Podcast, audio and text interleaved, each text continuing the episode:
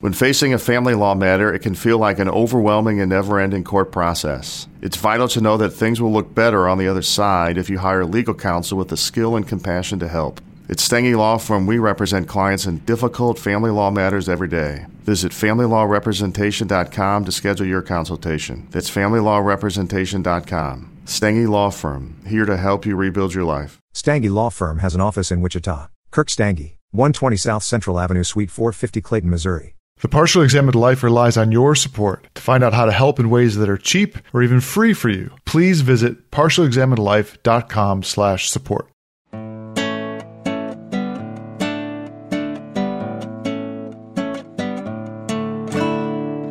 You're listening to the Partially Examined Life, episode 181, part 2 on Hannah Arendt's Eichmann in Jerusalem. We had laid out the overall frame that she was reporting on the trial of Adolf Eichmann and the content of her report in terms of not so much saying what was going on in the trial, but reporting the circumstances of Eichmann's role in the various atrocities and examining his psychology. yes, So a large part of this is devoted to the question of whether he has a conscience or why his conscience didn't speak up when he was asked to do the things that he was asked to do. Seth has just finished his speech on they had to do great things. They're establishing a thousand year Reich. That's one of the ways in which conscience is defeated. She actually gives a lot of different examples of the way one might defeat conscience. The grandiosity, Himmler's method is one of them. And that's in chapter six. In chapter seven, we see her say, it's not that Eichmann didn't have a conscience. It's that his conscience was basically the voice of society around him. So the way she puts it, Eichmann, in contrast to other elements in Nazi society, had always been overawed by good society, and the politeness he often showed to German speaking Jewish functionaries was to a large extent the result of his recognition that he was dealing with people who were socially his superiors. What he fervently believed, and up to the end, was success, the chief standard of good society as he knew it. He did not need to close his ears to the voice of conscience, as the judgment has it, not because he had none, but because his conscience spoke with a respectable voice, with the voice of respectable society around him. And she says one of the most potent factors in soothing his conscience was basically he couldn't see anyone around him who was against the final solution. And this is the chapter, by the way, in which she goes into extensively into the compliance of Jewish leaders with the Nazis and sort of rounding up Jews and giving them, you know, lists of people and either even Jewish commandos to round people up.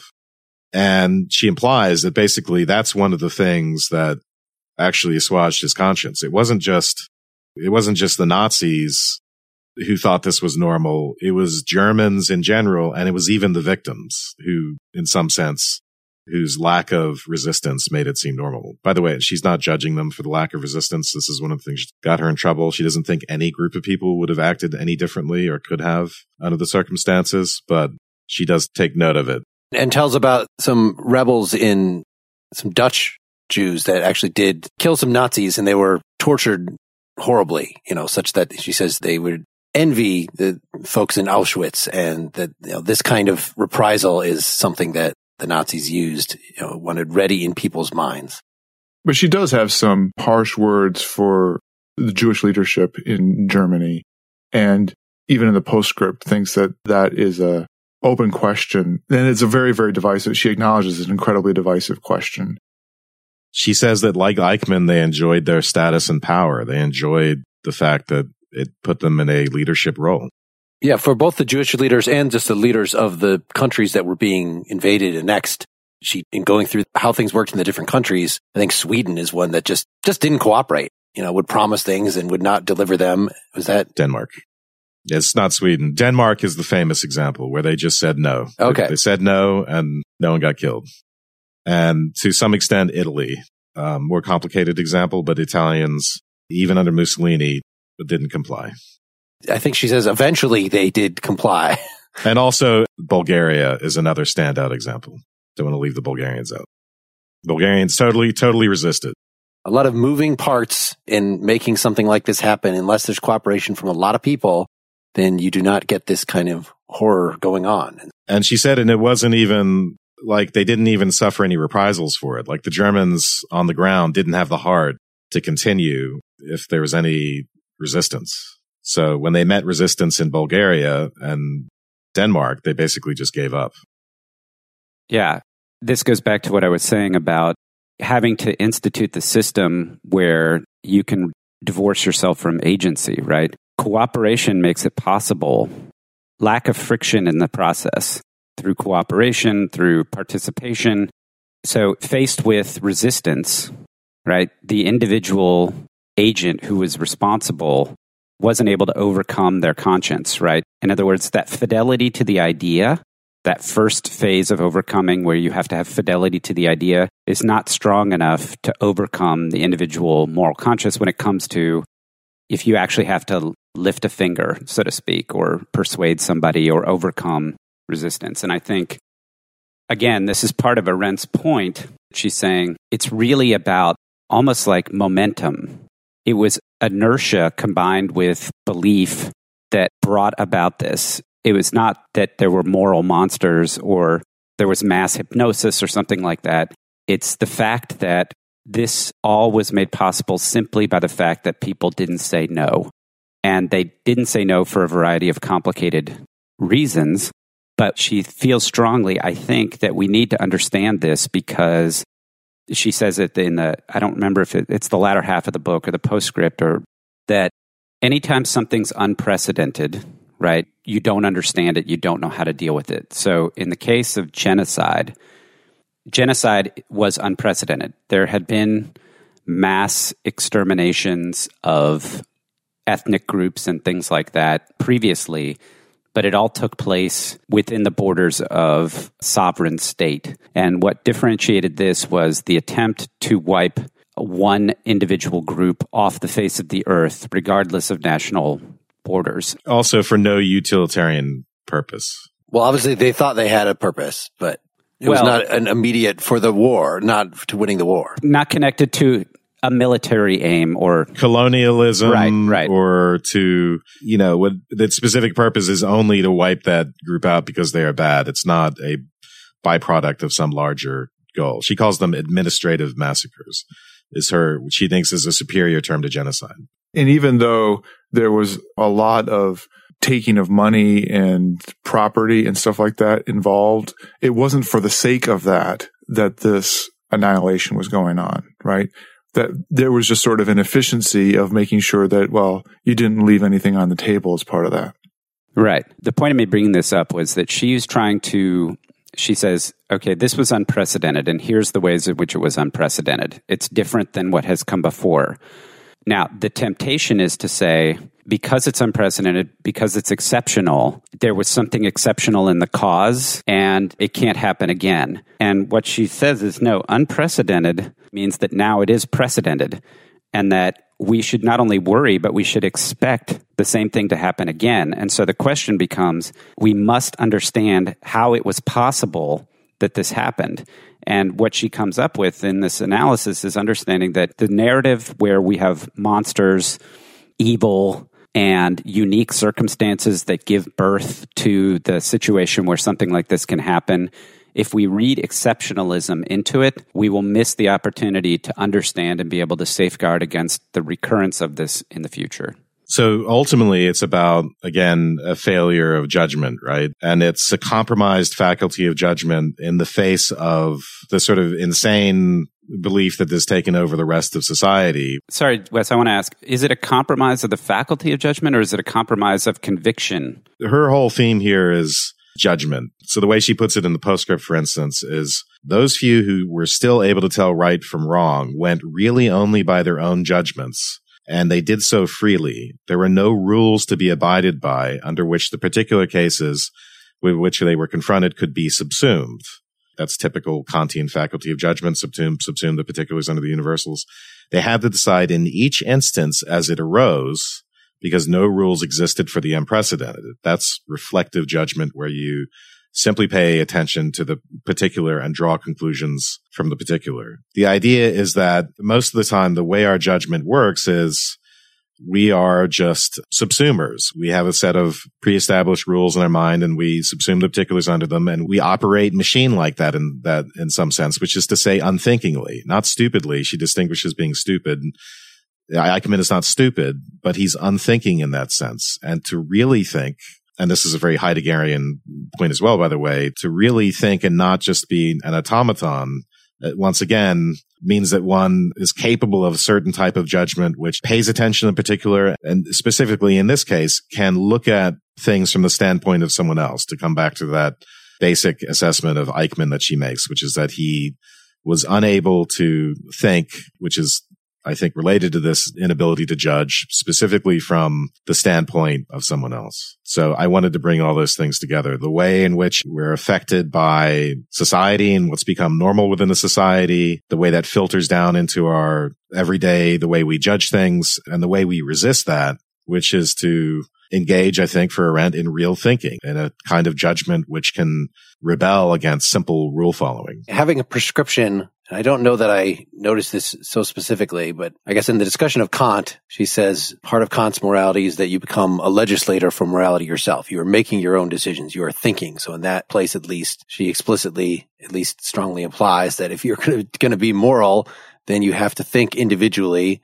And certainly in all this discussion of cliches, she's talking about not thinking authentically, but there's no, in this text at least, explicit, like in Simone de Beauvoir's The Ethics of Ambiguity or something, prescription. I don't think it would work, is what I'm working toward here, to have a mass prescription that everybody must think individually, or else we're likely to fall into this trouble. There needs to be something about the culture itself. There need to be things that are built in to keep this sort of madness from getting a hold but it seems like that would not have to be so radical as everybody must be a philosopher of some sort. I don't think it's everyone must be a philosopher. And yes, I'm drawing on background knowledge of Arendt here. Yes, this focus on people's ability to truly think and make real judgments is, is important. The references in the text are indirect. I think you're right.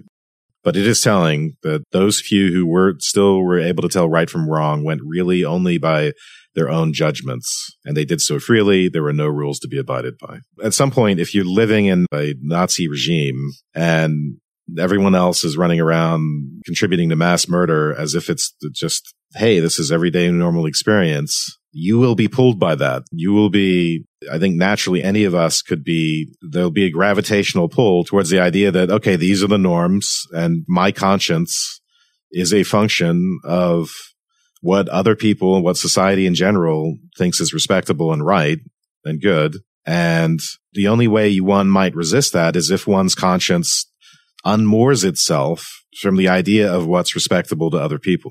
If judgments become free and independent of that societal rule following and internalization of, of what everyone else says is good and right.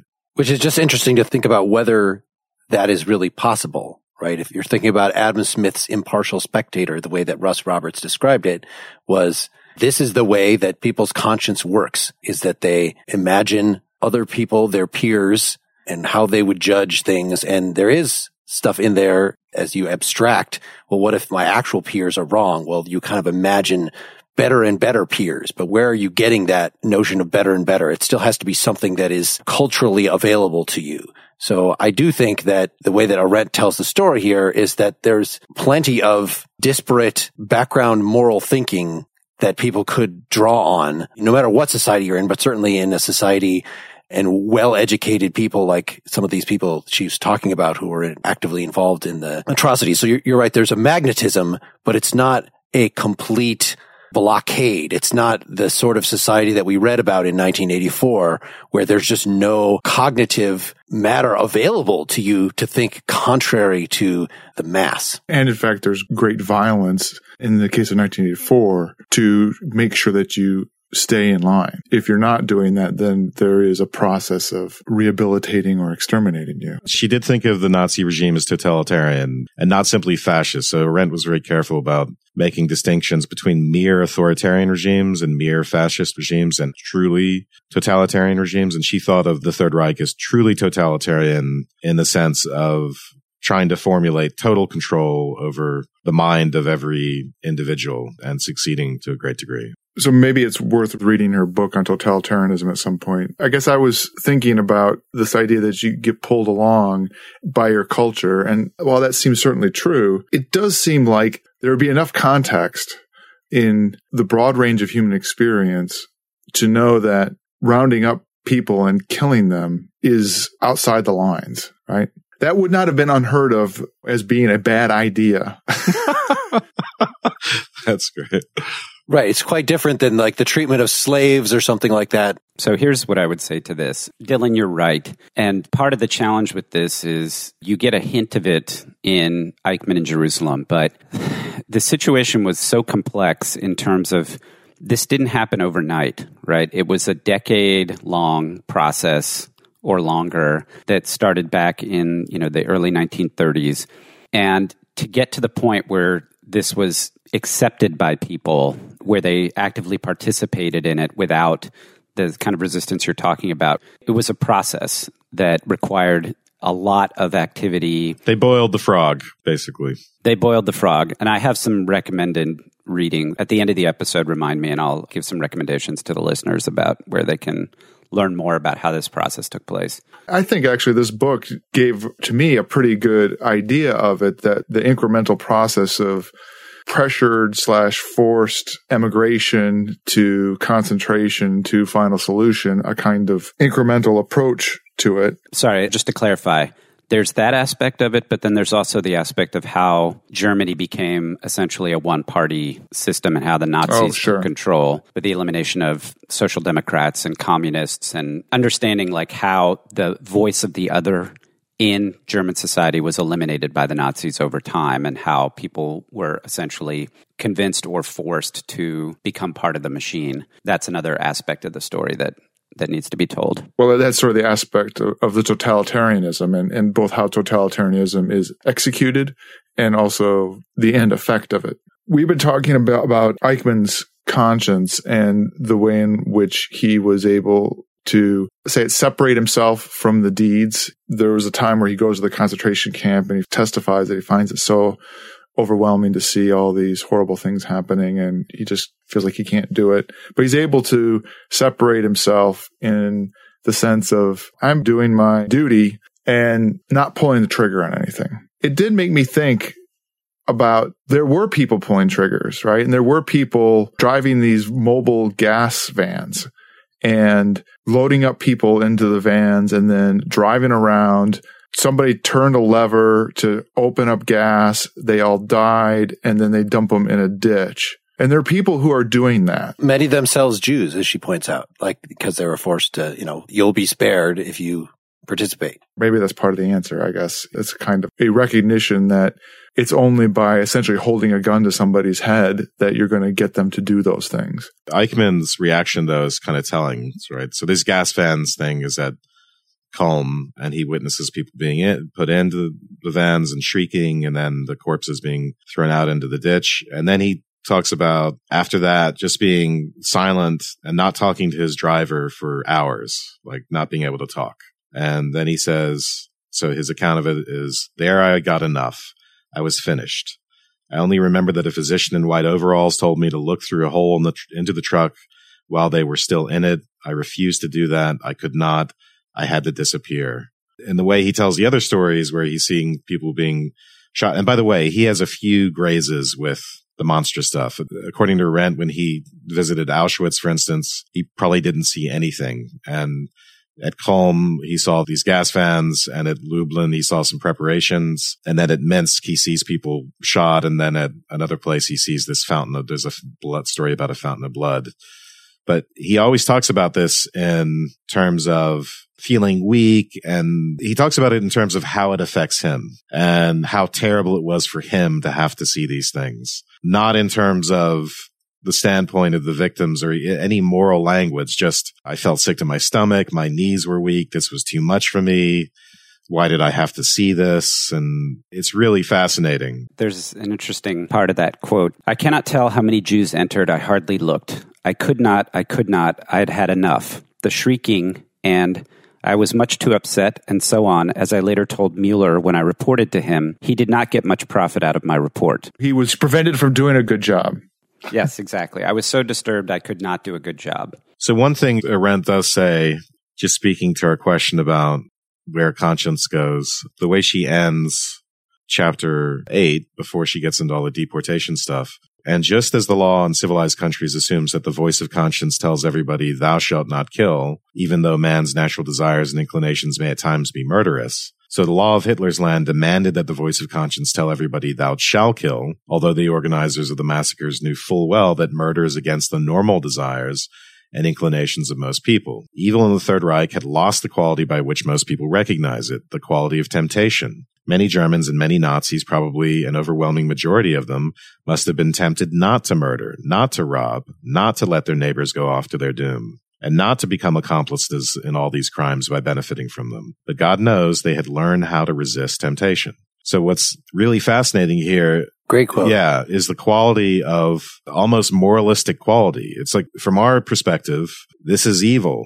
And this gets at the whole banality thing. But from their perspective, it would have been evil not to follow this newly developed voice of conscience, which says you should kill or you should witness the gruesome things that Eichmann witnessed even though you don't want to. You're doing your duty. You're fulfilling your obligation. And the fact that you're repelled by and don't want to do it, well, that's basically the way we are with our obligations. We don't want to do them. We have to do them. What's so terrifying about it all is it's not that one becomes a monster and says to oneself, yes, I am now going to do evil things. It's that the voice of what tells you to do these things seems to be the voice of conscience, seems to be the voice of what is good and moral using the language of doing something that's difficult or unpalatable in that kind of bureaucratic way. That language just makes it sound like it's the equivalent of having a RIF at your office and you're a manager and you have to go and fire five people on your team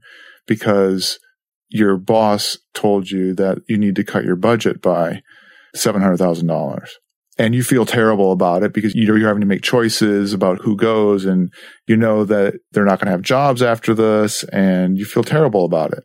That's the way in which the activity is being normalized, right? Is that is equating all those kinds of ways of doing things that are difficult with all other kinds of things of doing things that are different ways that we would normally respond to our consciousness even with like raising children right? You know you deprive your children of something they really really want to do because you know it's better for them than not but you still feel bad about making them feel pain because they didn't get to go to the event with their friends. So in trying to modernize the lesson here.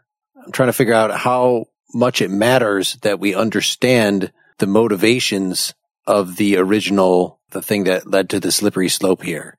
So this slippery slope idea, we, we talked about a little about how it was a step by step process by which the Jews were treated worse and worse and that Germany became totalitarianism. And Arendt is actually critical of the slippery slope thinking in that she characterizes Israel's treatment of genocide as just the biggest, worst, most terrible pogrom in Jewish history, but that this is not something fundamentally new. This is the oldest kind of slight that we remember that's kind of part of what our historical understanding of ourselves is based on. There's a Jewish joke that all of our holidays follow the same script. They tried to kill us. We survived. Now let's eat. so in trying to think about how, you know, could it happen here? It's interesting just to think about what the connections between it, like the rhetoric or how close does the rhetoric have to be in terms of even just talking about the Jewish question in the first place as a problem. And I recall as recently as the 1960s or maybe even the 80s, they still talking about as like the Negro problem, which might even be a way of characterizing like, okay, there are these people that have been historically wronged that are in our midst. How do we make nice with them? It might not have necessarily putting it that way, the implication of how do we ship all the Negroes back to Liberia or whatever the stupid solution that would be comparable to the what some of the Germans were thinking at this time. But, you know, just the fact that you can't use that term anymore. You can't call race relations problem the Negro problem. Like not only because we don't want to use the word Negro, but just because it's not their problem. But yet now we have the problem of illegal immigration and how that, how easily that becomes of, it's a problem that we have all these people here that, you know, some percentage of the populace, including our current leadership, doesn't want to be here. And so How scared should we be about just the existence of that rhetoric? How slippery is the slope, I guess? And do we have to understand why these ordinary Germans would feel that the Jews were such a problem that getting rid of them would, you know, even though it's horrible and I hate to do it and I realize that there are people even and, but geez, it really just has to be done. And, you know, we're part of some great long-term thing. If we can just solve this problem and kind of, if we had only headed this off in the first place, then we wouldn't have this problem now, right? The modern thing would be if only we'd have better enforcement, we wouldn't have all these illegals here now. But the fact that we have all these illegals here now, like there are no good solutions. Like something we're going to be tearing people away from their families or whatever to solve this problem, but it just, it, it has to be done. That's where the element of race and racial purity and blood and there's a lot tied up in the mythology of National Socialism that people think of as, you know, this goes back to this idea about perpetrating the crime for the pursuance of a political aim, for example. And okay, well, these people are living in land that we want to take, so we need to move them or exterminate them. That's a motivation that's externally understandable and politically, or I guess you could say, according to the framework of general political the Geneva Convention or whatever makes sense. But the Nazi ideology of the eternal Reich, right, the thousand year Reich, required a notion of racial purity and other elements that made exterminating the Jews a critical part of their plan. And so Arendt points out a number of times that even when the war was winding down and they were desperately short on supplies. They never said, you know, we need to redirect these resources to do something else. It was a critical part of their, or at least of Hitler's overall plan that this happen. And she makes the point that initially euthanasia, the euthanasia strategy, was to be employed upon the mentally ill, socially unfit, not necessarily Jews and gypsies, but on members of society who would be drains on the resources of society and not genetically appropriate for furthering the race. And so, you know, there's so many complex elements to this that add up that are required to explain why the Jews, why then, all that sort of thing. But I think your general point that the motivation is irrelevant all right, we can look at the structure and try to understand why it was the Jews this time and why Germany and, and so forth. But Arendt's point is you don't need to understand what motivates them. What you need to understand is the mechanics of human psychology and social transformation and political will that bring about the conditions that make it possible for this to happen. And then turn that around and looking at the individual Eichmann and going to a broader statement about society once you understand those dynamics to turn back around and bring that back down to your own individual judgment, as Wes pointed out, and understand, be able to intervene and recognize when or if you are yourself participating. And she thinks the reaction to her book is actually an indication of how averse people are to making judgments and to confronting the, what she calls the question of judgment. So this is at the end of the postscript. She thinks people, what ultimately people are upset by is her being a stickler on the question of judgment in the sense of judging Eichmann as an individual, as opposed to generalizing it and making it a, about evil or the Holocaust as a whole or anything like that. In the beginning, she wants to keep laser focused on Eichmann himself. She thinks the trial ought to focus on his deeds and him as an individual rather than say the, the suffering of the Jews. And we relate that this whole question of the judgment that's being directed at Eichmann is not unrelated to the, what I've called the defect in judgment of the people living under the Nazi regime who don't resist or who lose their conscience. And part of that was her insistence on focusing on his specific deeds and his specific person, as opposed to talking about either the fate of the Jews in general or Germany in general or abstracting it historically, making it very, very big. So in the book, she's hewing very, very close to specific facts and specific people. She's going through names, you know, who reported to whom, what was the organization of things in that report way. Yeah, I think we ought to distinguish what she thinks the trial should do, which is to you know, hew closely to the individual doer. And then what her book does, which in a sense she does that, but also her book can be, because the trial was about more than Eichmann, the book is about more than Eichmann as well. And thankfully so. And she is examining these deeper questions about Eichmann's motivations and about how this could happen and all that stuff and the, and what happened in the Holocaust in general. All that stuff that I think she thinks the trial should not have been in its pursuit of justice. She also wanted to make sure that in talking about his specific activities, that he is not responsible for everything, right? She criticizes the trial, uh, particularly the prosecutors, as essentially making him a bigger deal than he was, as being at some point they hang the whole idea and organization of the final solution on Eichmann. And she considers that factual error really bad and dangerous, not because it somehow slanders Eichmann, but because it misunderstands deeply what was going on. And so you lose the lesson that you might be able to get out of understanding Eichmann because that portrayal of him as being sort of the grand master of this also plays into the idea that the way this kind of thing happens is because of some kind of deep sadistic evil on the part of individual people. Both those things have a kind of exceptionalism of their own that undermines the, I mean, for her, I think the lesson and I think also the true horribleness of it. Yeah. Can I read a really good quote? So sums all of that up.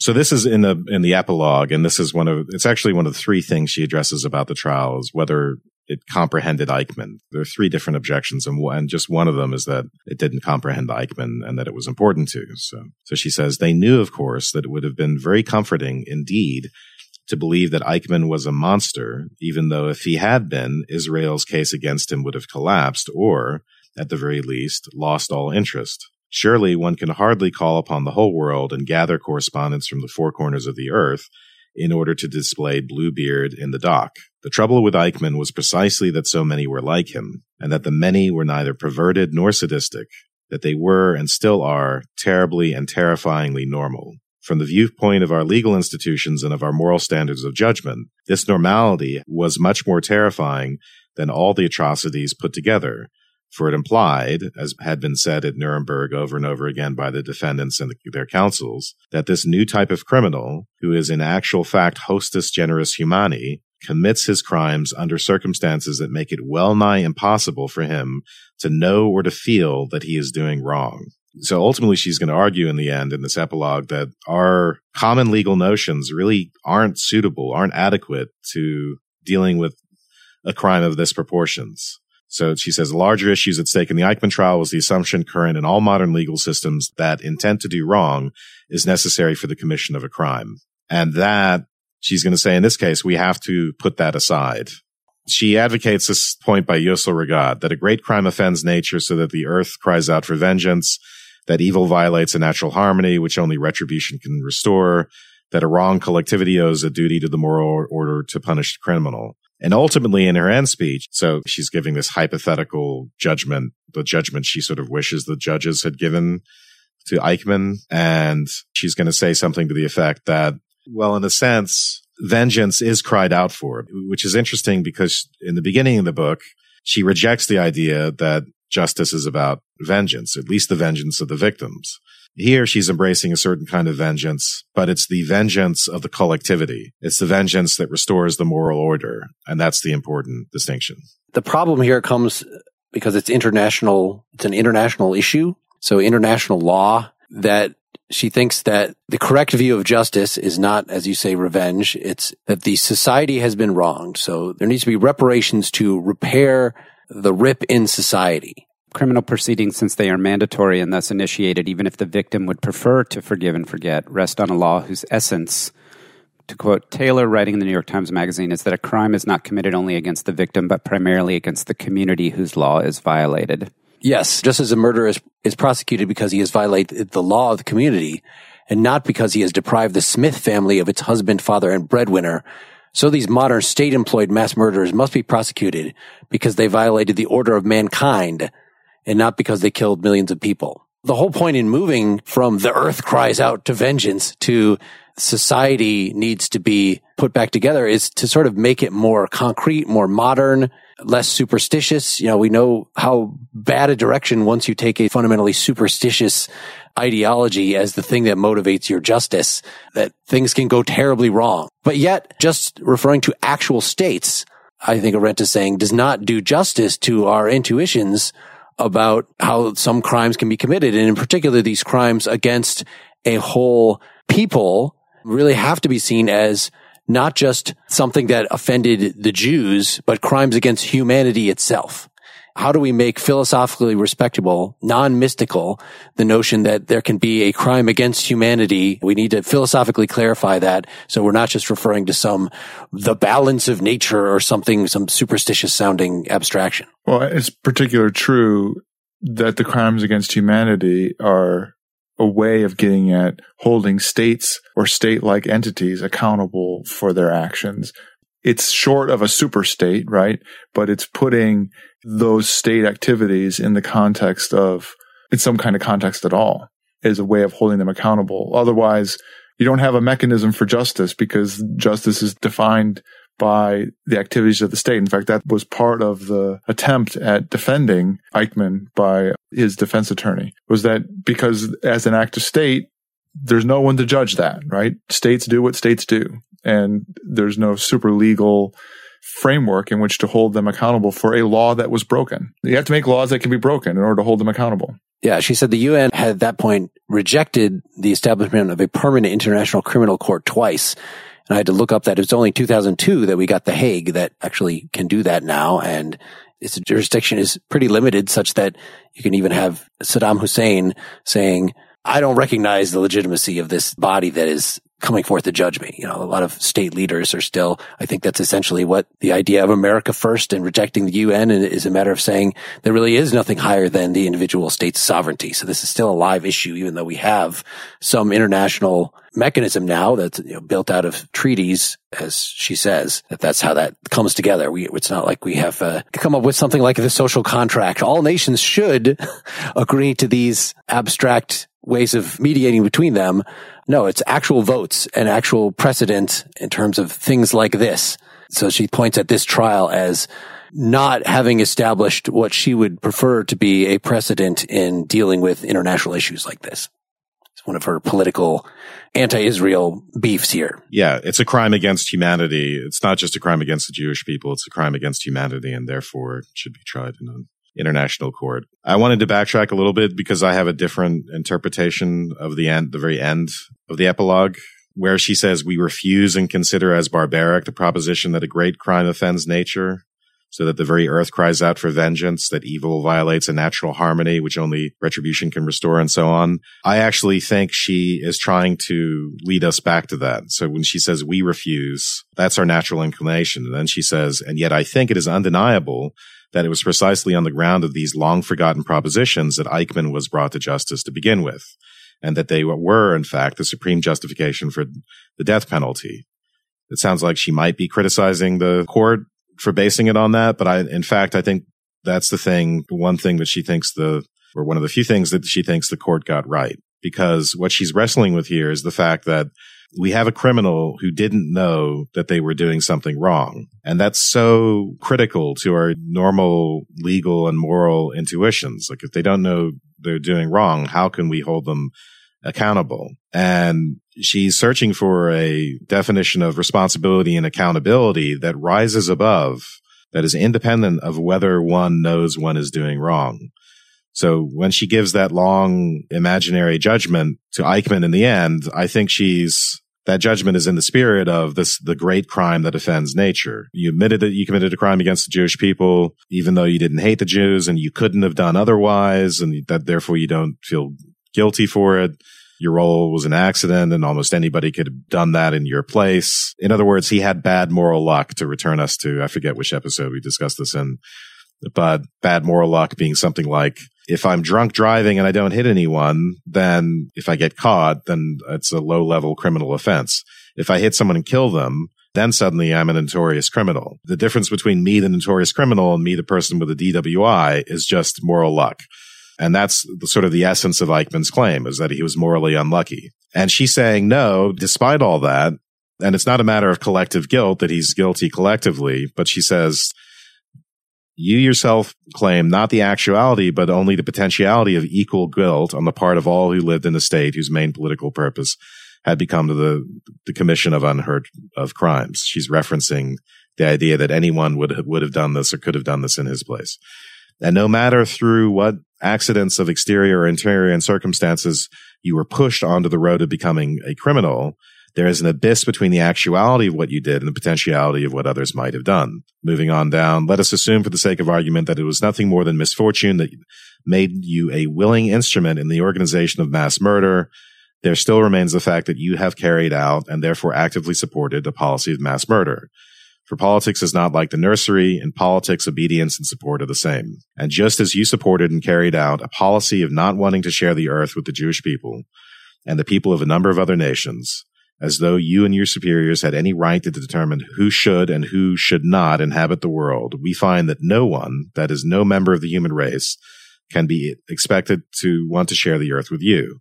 This is the reason and the only reason you must hang. So this is a pretty radical conclusion. She's saying, despite intentions and despite bad moral luck, you nevertheless have to be held accountable and that the Holocaust in particular forces us to this position or what she calls administrative massacres force us into this position where you have a lot of people who are in, in, a sense, yes, just obeying orders or yes, just cogs in the machine. And no, Eichmann wouldn't have ended up a murderer if it weren't for the rise of Hitler and the Third Reich. He would have just been a traveling salesman all his life. That doesn't matter. If you did it, then the restoration, the reparation of the community demands your punishment. You guys may disagree. I wanted to get out my thought on the ending because I thought it was quite radical. Well, it's rhetorically great. I mean, I was just, the way the epilogue ends. This is the reason and the only reason you must hang. And it's, you know, you want to cheer along with her that like you really burned him. But, uh, what do you think of that? That ultimately comes, it's the only reason you must hang. No one can be expected to want to share the earth with you because, you know, you played God yourself. You decided who lives and who dies, you know, you and your people. So she's kind of repersonalizing that it is not quite revenge based because revenge even might refer to some sort of balance, but it is personal that ultimately it is a matter of what people want. You know, maybe there's constraints on that. So it's not that we can want any old thing, but what we can reasonably expect people to want. We don't want to share the earth with you anymore. Therefore, that is sufficient grounds for capital punishment. Like I thought the whole point in getting outside, this doesn't meet Nussbaum's criterion, you know, that she points out in the ancient Greek play that she refers to. Which one is that? The Eumenides in particular. Exactly. That we have to make the jump from justice being a matter of personal revenge to being something that is externalized. And this is the way that, you know, so I would like to keep it depersonalized. I don't think this bit of rhetoric helps her overall argument for that we should have an international court and this should be made more into a rule of law that responds to genocide than individual states taking it upon themselves to engage in revenge. I'm getting a mixed message here is what I'm saying. But just to clarify my position, because I think it is a weird ending and it's, it is hard to say exactly what she's saying. But what I took this to say is that despite the fact that she rejects vengeance at the beginning of the book, vengeance for the sake of specific victims, she's saying that there can be this more abstract concept of the earth crying out for vengeance, which I think actually she doesn't end up rejecting that idea, even though she says we do tend to reject it as barbaric. It actually strangely enough, has a place in figuring out some sense of justice which can be applicable to someone who is a cog in a larger bureaucratic machine who didn't know they were doing something wrong, who was following orders and all that stuff. We need something. Maybe vengeance is the wrong word for that. Ultimately, I think I like your talk of moving to something. Well, it's personal in some sense, but it's sort of maybe some sort of elaboration of the idea of vengeance, or maybe it does get us away from the idea of vengeance but I still think she's grappling with something that does go beyond our usual intuitions about justice because she says herself those intuitions are simply inadequate for dealing with this sort of crime. I thought that final point that you read Wes and it's probably it would be worth reading the whole thing but was her saying if the judges had been honest about what the whole trial was about this is what they would have said And essentially that the real motivation for the trial was vengeance, was exculpation, which was to alleviate some conscience and to have a sense of vengeance. Like I think that's what she was trying to say was that if they were honest, that's what they would have said, as opposed to her saying that the motivation for prosecuting against this type of a crime should be that type of motivation. Because she spent some time leading up to that talking about how this new crime of a crime against humanity is legally novel. And it was confusing from a legal perspective about how it should be treated and who, you know, this goes to who has the right to judge these people and where should that judgment take place, you know, in what jurisdiction. She's connecting it to that as well as to the notion that if there's this notion of motivation, can you judge the motivation of an individual as part of their guilt or innocence in a circumstance where there is no guilty conscience. There can be no guilty conscience.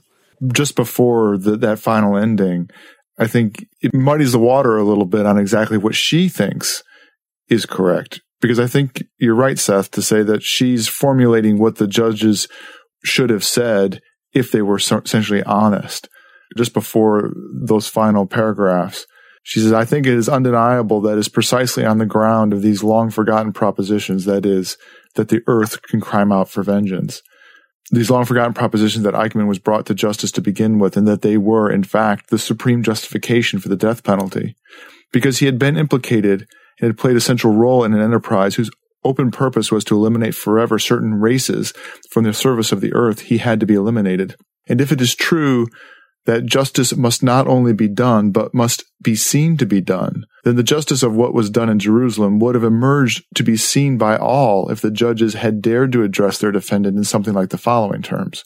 And then comes her, what she wishes they had said, or what she says they should have said if they were more honest. So the question is whether she agrees with the more honest assessment, whether that's like the kernel of justice and what they did, despite all the things she criticizes, or if she's also criticizing this and rejecting it. I thought this was her preferred. Like, I wish they had said this. Exactly. I think she's saying, look, there is an integrity to what the trial did. There is a real sense of justice. Here's what it is. And if the judges had been honest about that, they covered it up and all the other stuff.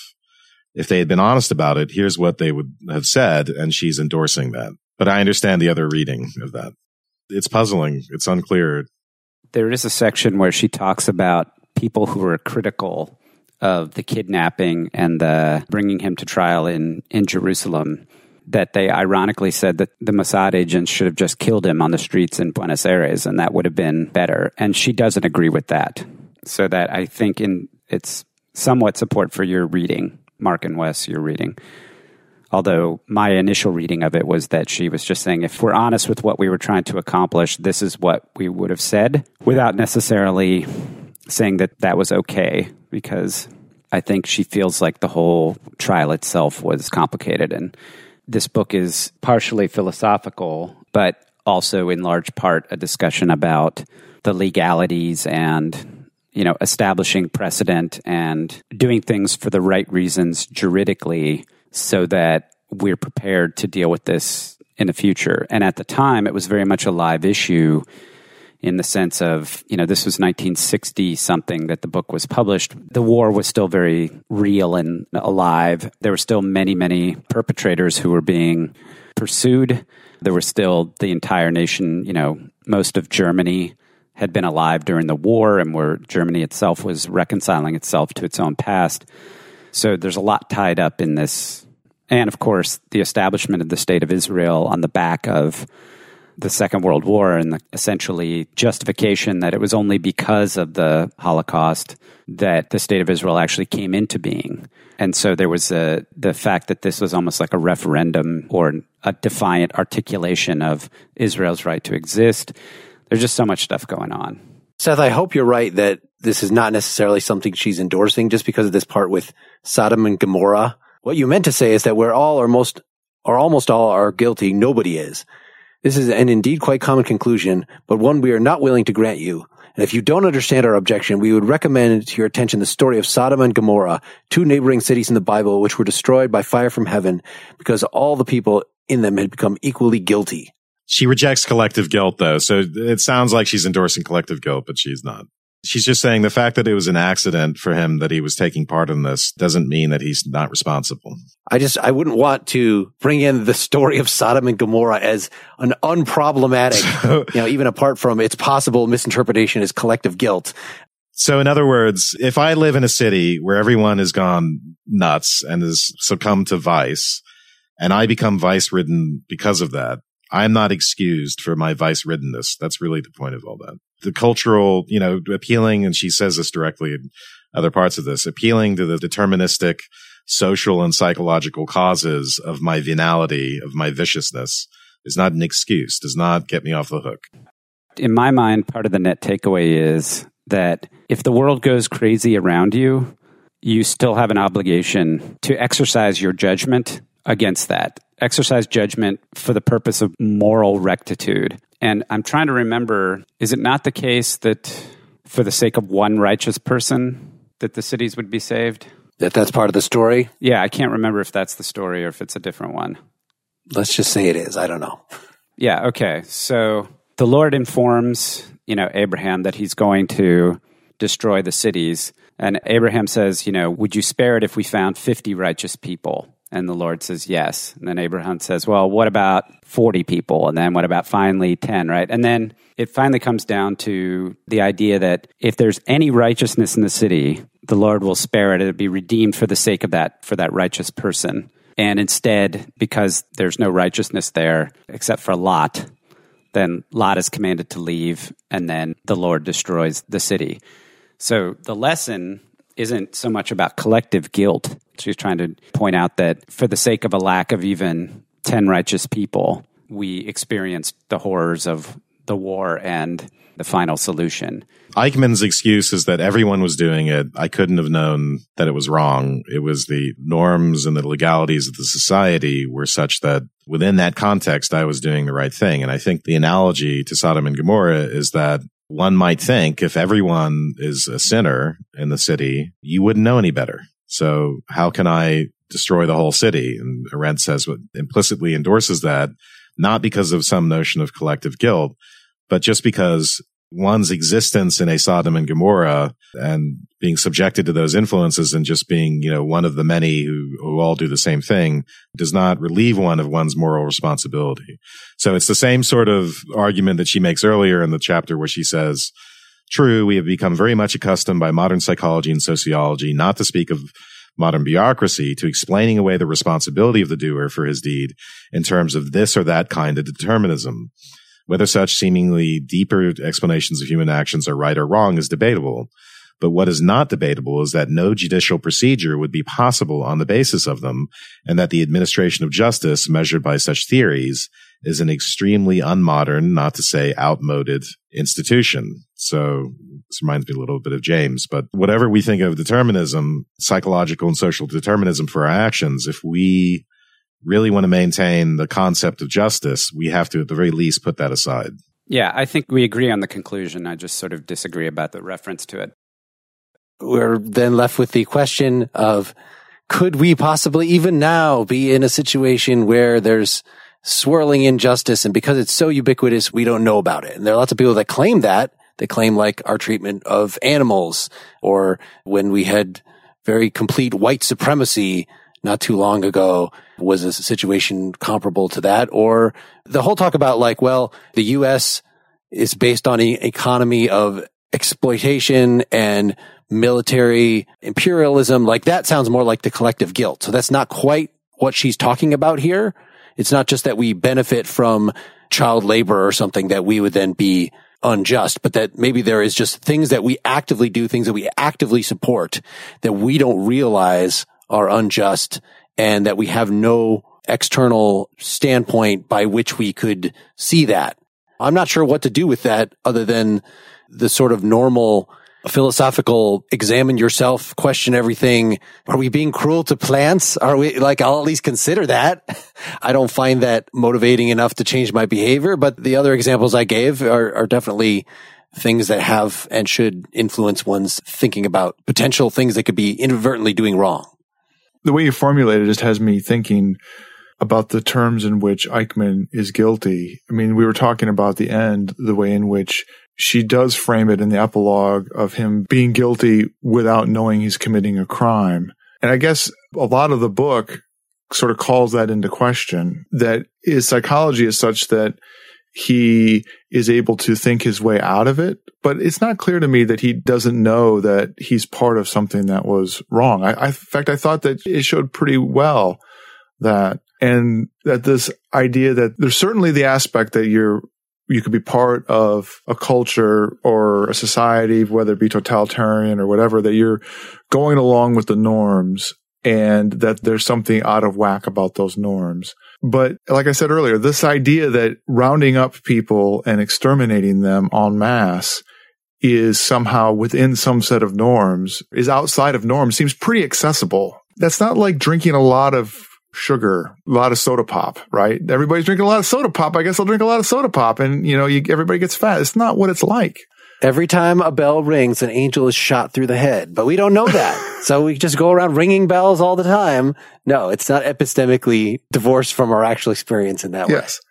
So the way you formulated the question, the debate you threw out in front of us was, are there things that we're ignoring in that respect? I think the, as you pointed out, the animal rights one is one that people that are strongly on that side of, you know, farming is animal cruelty would say exactly that. There's a change of consciousness that needs to happen and that they themselves won't participate as much as they possibly can. To me, the lesson is thinking about the incremental nature of that totalitarian government. If I'm thinking about contemporary things, how does the frog get boiled in that respect slowly such that cultural norms are changed so that you see an activity that happens and say, oh, well, you know, it's not that much different than what happened before. And we let that go. One prevalent frame of mind that we are all in, I think, for them on a daily basis that's dangerous is our embrace of the meritocracy and our embrace of the hierarchy. We actually live, if one were to reflect, in a brutal sort of hierarchy where there's lots of people at the bottom who don't get to live as well as us economically and also don't get the status and the prestige that others of us do. And of course, and then there are people on the top who get way even more of that than someone in the middle class. And we take that hierarchy for granted. So we go into work and we assume that there's a boss and, and then me, and maybe I might have someone under me. And that's the way things are. And we live in a society. And I think most of us probably personally, we adulate success. We love the winners and the great athletes and the, the great actors and actresses and the philanthropists and engineers, whoever you're focusing on. We admire and adulate their excellence and that's a certain kind of non-moral in the Nietzschean sense value, that admiration for non-moral virtues or even for moral virtues. If they, in the case of the philanthropist, it seemingly it's their morality we admire, but really it's the status, you know, there's a certain kind of status that one gains through that which is the object of admiration. So what I'm saying is there, our psychology and our society is pervaded with status consciousness. And this is something Orwell speaks to as sort of the seeds of totalitarianism. And we see that directly in Arendt's account of Eichmann. What made him so vulnerable to serving that role, which was, you know, even though he wasn't at the very top, it was an important role in the deportation and murder of Jews, was the fact that he was from a lower middle class family and he was status conscious. And this was the one thing that gave him success and a sense of success. And abandoning it was, to use Eichmann's word, unthinkable. It was unthinkable to abandon that status rather than keep on going with it and say, well, you know, all the terrible stuff that's going on, it's not me. You know, I'm not the one making it all happen and I'm just following orders and all those sorts of rationalizations ultimately, on a collective level, that concern for status and prestige for Orwell manifests itself in various types of nationalisms, which, if they're taken to their logical limit, become the basis for totalitarianism. The most interesting way to look at this is that the seeds of totalitarianism, the psychological seeds, the social seeds, they are part of the fabric of our society. It's a far more subtle thing than saying, oh, there's a Donald Trump in the White House or something like that. No matter how well we're doing as a society, unfortunately, at a very fundamental level, as long as we embrace the hierarchy, as long as we embrace that structure, we're embracing something that is the sort of again the the seeds of potential totalitarianism. Right. So a philosophical task would be if we acknowledge that the seeds could grow into something to evaluate the seeds. so if you're a Taoist, you might say, well, the hell with all hierarchical thinking. I will just, in fact, if somebody puts a hierarchy in front of me, I will take the lowest rung, like, cause I have so much contempt for that. Whereas the Confucian responds, no, no, you can't really think about virtue again, to bring in the Adam Smith thing without pulling on social norms. And you can try to transcend those social norms by thinking like, well, what would the ideal society, what would their norms be?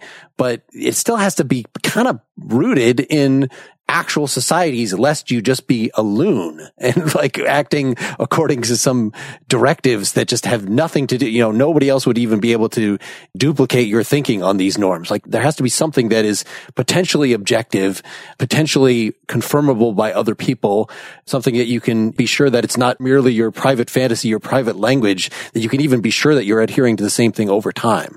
So there is something to be said for hierarchical thinking in general, right? Or meritocracy in general. Read your Aristotle. But what are ways that we can get the social benefits out of these things without those seeds growing in that deformed way? Uh, and I think there are other things, you know, this in-group, out-group thinking is another related issue. Is there any sense in which we should, you know, have a narrowed circle of concern? Is it morally proper for us to say my country first, my region first, my race, my whatever, my ethnic group first? Or is that just, anything like that could lead to horrible Nazi-like behavior. So no, screw all identity politics, anything related to that. I think these are good questions for philosophy to consider. And as I think I said that unless there were some benefits out of these kind of large scale ways of thinking, we would not have adopted them. So probably there is some good part to save, even if we want to say that in general, historically, as a historical inevitability, something bad will probably come out of it if left unthought about. Yeah, and Orwell was explicit about this. So if we think of identity politics as just what he calls a version of patriotism, just the desire and fealty to our particular group, however it's defined, and the desire to preserve it, preserve a certain way of life, preserve a certain kind of identity, that's all well and good. But the dark side of patriotism is nationalism in the sense of a chauvinistic attachment to the group and the group's status and superiority and power at the expense of that of other groups.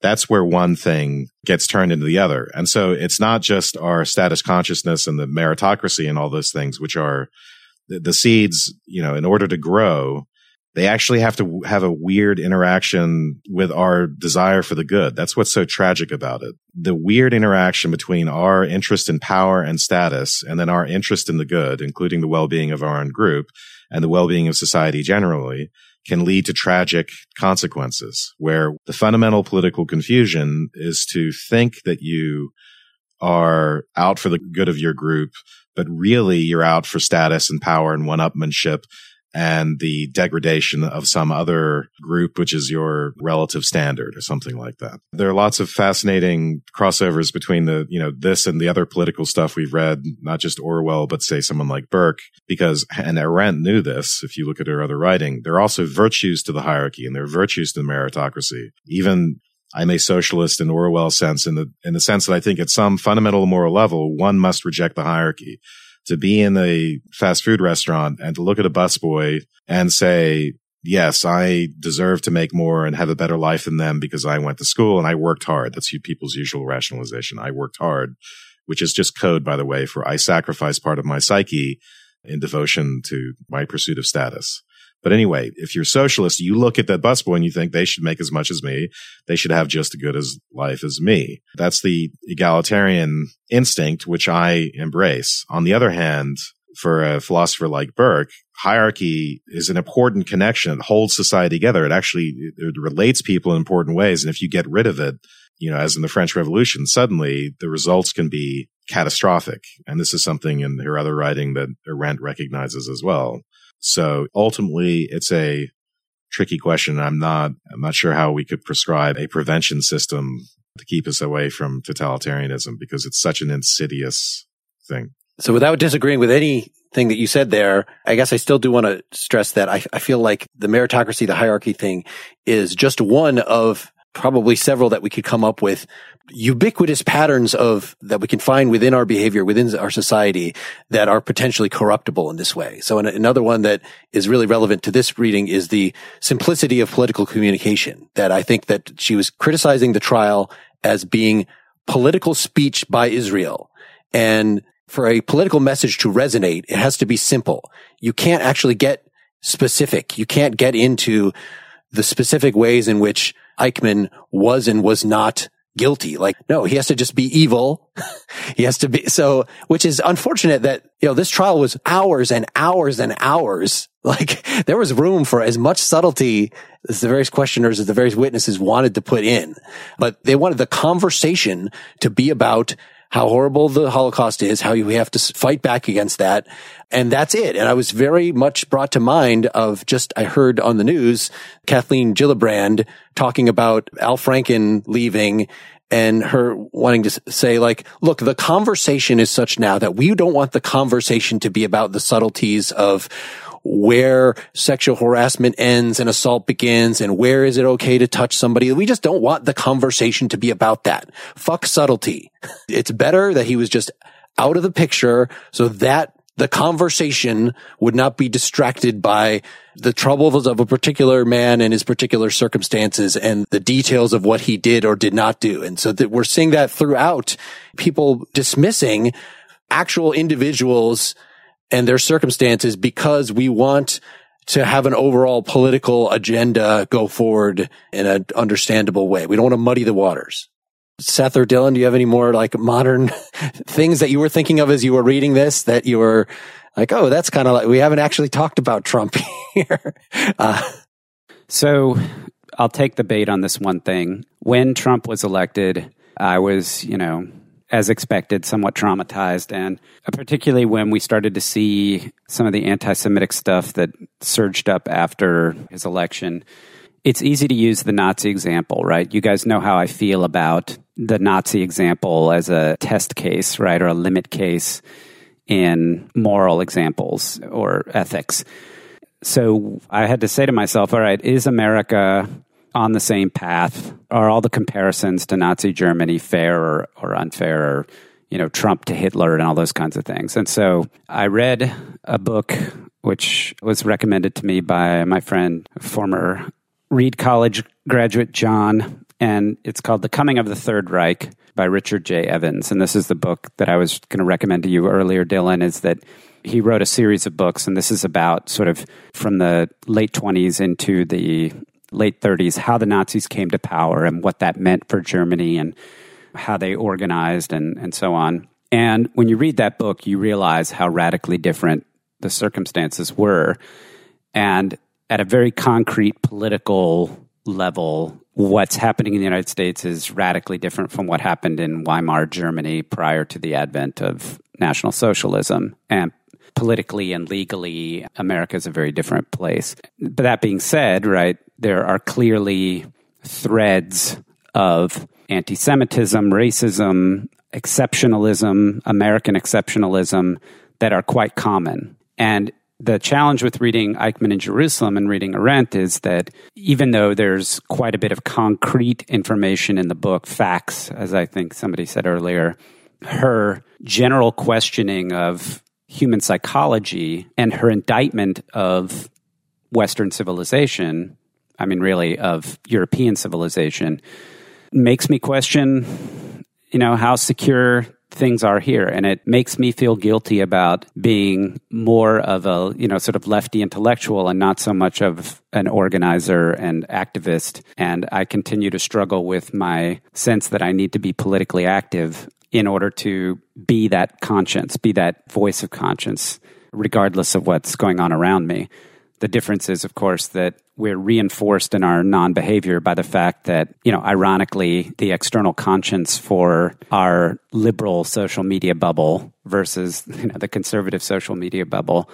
Um, if I follow the trend of all the people who are like me that I'm connected to through my educational past and my political or my work status and my social media, then I might very well be indictable for my lack of action as opposed to, or my inaction in a similar kind of way. And by the way, one other last point for listeners. When the Nuremberg trials took place, the details and the understanding of the how the final solution was executed were not clear. And at the time of Eichmann's trial, there had been quite a bit more research. And the key work of scholarship that, that people should refer to is a book called The Destruction of the European Jews by Raoul Hilberg. And Arendt had read that, even though it was published in the same year. She had had access to it and had read that. And it's it does rely heavily on it. Um, and it, it's an immense work of scholarship to be able to differentiate the different divisions inside of the Nazi regime and, and National Socialism and the Foreign Office versus the Army versus, you know, the SS and all these sorts of things. As a closing sort of recommendation of the book, this is probably the only thing I've ever read having to do with the Holocaust that doesn't contain any what some might term like suffering porn. In other words, yeah, you know that there's horrible stuff that went on. You should have been exposed to something else that would tell you that before this. But this is really getting into the logistics, parts of that story that are neglected. Maybe for the same reason that I was just talking about in terms of we want to make this a, a straightforward, like we want to keep when people remember the Holocaust, we want to make them remember the suffering of this massive group of people of the, the atrocities. Whereas this work assumes that you already know what the atrocities were and is not just restricted to reinforcing that until like I didn't think I ever wanted to read another thing about the Holocaust because everything I see or read about the Holocaust is just more emphasizing that same horrible thing. Like, yes, I know that that happened. Telling me it again and giving me more of the horrible stories of individuals is not going to make cause any advance in my philosophical understanding of this at all. But actually getting into some of the, the, historical details that are not directly related to the suffering of the victims is informative. I could see myself reading another several books on this history period now, knowing that it's not all just about trying to manipulate me into making sure this never happens again. That's not its only point. Yeah, it's funny. Despite all of that, I found the book really depressing. It was very hard for me to read it. And I spent all of Christmas vacation reading it and feeling, like I said, I, I couldn't put it down, but it, it was also depressing. And I, I've had a lot of exposure. My, my grandfather actually, my grandparents after the war stayed in Germany for decades before they came back to the States. And they, uh, fluent in German. And when I went to my grandfather's house, it's just walls and walls of German history and lots of stuff about the Holocaust. And um, I was strongly interested in the Holocaust from a very young age and read a lot about it. And it's something that uh, remains difficult. And and even this, you know, despite the fact that this book isn't what is it, Mark, suffering porn, just the fact of just Eichmann's character and the whole, it's hard for me to describe. So I don't know that every reader will have the same response, but I guess to finish up my closing, I just wanted to get at what she means by the banality of evil because she got in trouble for that. And later said she wished she did not use yeah. that term. And yeah. I think she got in trouble because it made it sound like I, th- I, think people do want to emphasize the monstrousness of someone like Eichmann. They don't believe that deeds can be evil unless we can metaphysicalize the evil of the person doing them. And so it seems to minimize the crime when I think for Arendt, it doesn't minimize the crime at all to say that. So here's the way she puts it in her postscript when she's defending herself. She says, I also can well imagine that an authentic controversy might have arisen over the subtitle of the book. For when I speak of the banality of evil, I do so only on the strictly factual level, pointing to a phenomenon which stared one in the face at the trial. Eichmann was not Iago and not Macbeth, and nothing would have been farther from his mind than to determine with Richard III to quote unquote prove a villain. Except for an extraordinary diligence in looking out for his personal advancement, he had no motives at all. And his diligence in itself was in no way criminal. He certainly would never have murdered his superior in order to inherit his post. He merely, to put the matter colloquial, never realized what he was doing. It was precisely this lack of imagination which enabled him to sit for months on end facing a German Jew was conducting the police interrogation, pouring out his heart to the man and explaining again and again how it was that he reached only the rank of lieutenant colonel in the SS and that it had not been his fault that he was not promoted. In principle, he knew quite well what it was all about. And in his final statement to the court, he spoke of the reevaluation of values prescribed by the Nazi government, the reference to Nietzsche there. He was not stupid. It was sheer thoughtlessness, something by no means identical with stupidity that predisposed him to become one of the greatest criminals of that period. And if this is banal and even funny, if with the best will in the world one cannot extract any diabolical or demonic profundity from Eichmann, that is still far from calling it commonplace. It surely cannot be so common that a man facing death and moreover standing behind the gallows should be able to think of nothing but what he has heard at funerals in his life, and that these lofty words should be completely becloud the reality of his own death. By the way, one of the things she's thinking of there is when he's about to hang, he says, long live Germany and Austria and Argentina, I will never forget them because it's the type of thing you heard said at funerals, but not by the person who's dead or about to be killed, right? Because it makes no sense. He's not going to remember anything. Anyway, that such remoteness from reality and such thoughtlessness can wreak more havoc than all the evil instincts taken together, which perhaps are inherent in man. That was, in fact, the lesson one could learn in Jerusalem. So she stands by her banality of evil point, and uh, it doesn't minimize the, the horror of what happened but it doesn't also misrepresent the causes and give us that comfortable feeling of, yes, there are monsters in the world and then there's me and I could never do such things. It's those other people and we just have to find those other people and imprison them or eliminate them and engage in that sort of thinking, that sort of splitting type thinking, which of course is the very type of thinking that the Nazis and, and those like them at a political level engage in when they're calling for the extermination of a of a people. I did find it chilling when she referred to him as looking at his behavior, could call him a clown, but that would be, you know, to completely undermine the uh, atmosphere that Israel was trying to to put over. So just the, the banality is is not just you know, there's. I'll let people draw their connections to the modern day political landscape themselves from that. That it can still be fucking scary to be a clown in that sense. Next time, we'll be talking about John Stuart Mill's On Liberty. Our closing song is called Hiding from the Face of God by Jeff Heiskell from his now out of print Judybats 2000 album. You can hear me interview him both on my episode 5 of Nakedly Examined Music and on the most recent episode, episode 93's end of year celebration, check them out at nakedlyexaminedmusic.com. We want to hear from you. What else you want us to cover? What you thought of this discussion? Go to our Facebook group. Go comment on our blog, partiallyexaminedlife.com. You could become a partially examined life citizen and propose a reading group on this book or other things by Arendt if you wanted to get other people to help you explore this further. Follow us on Twitter, LinkedIn, etc., etc. Good night, everybody. Good night. Good night. Good night.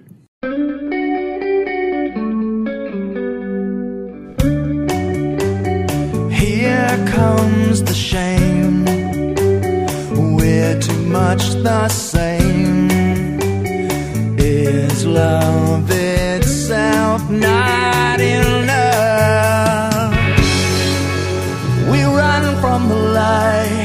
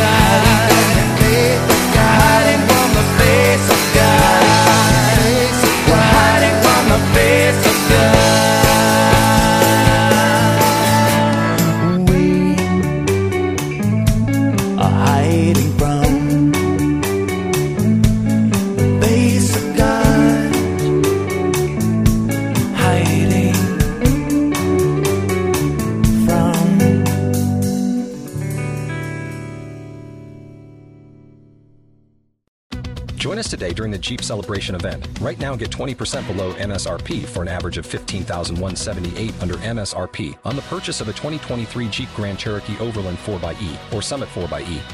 Not compatible with lease offers or with any other consumer incentive offers. 15,178 average based on 20% below average MSRP from all 2023 Grand Cherokee Overland 4xE and Summit 4xE models in dealer stock. Residency restrictions apply. Take retail delivery from dealer stock by 4 1. Jeep is a registered trademark.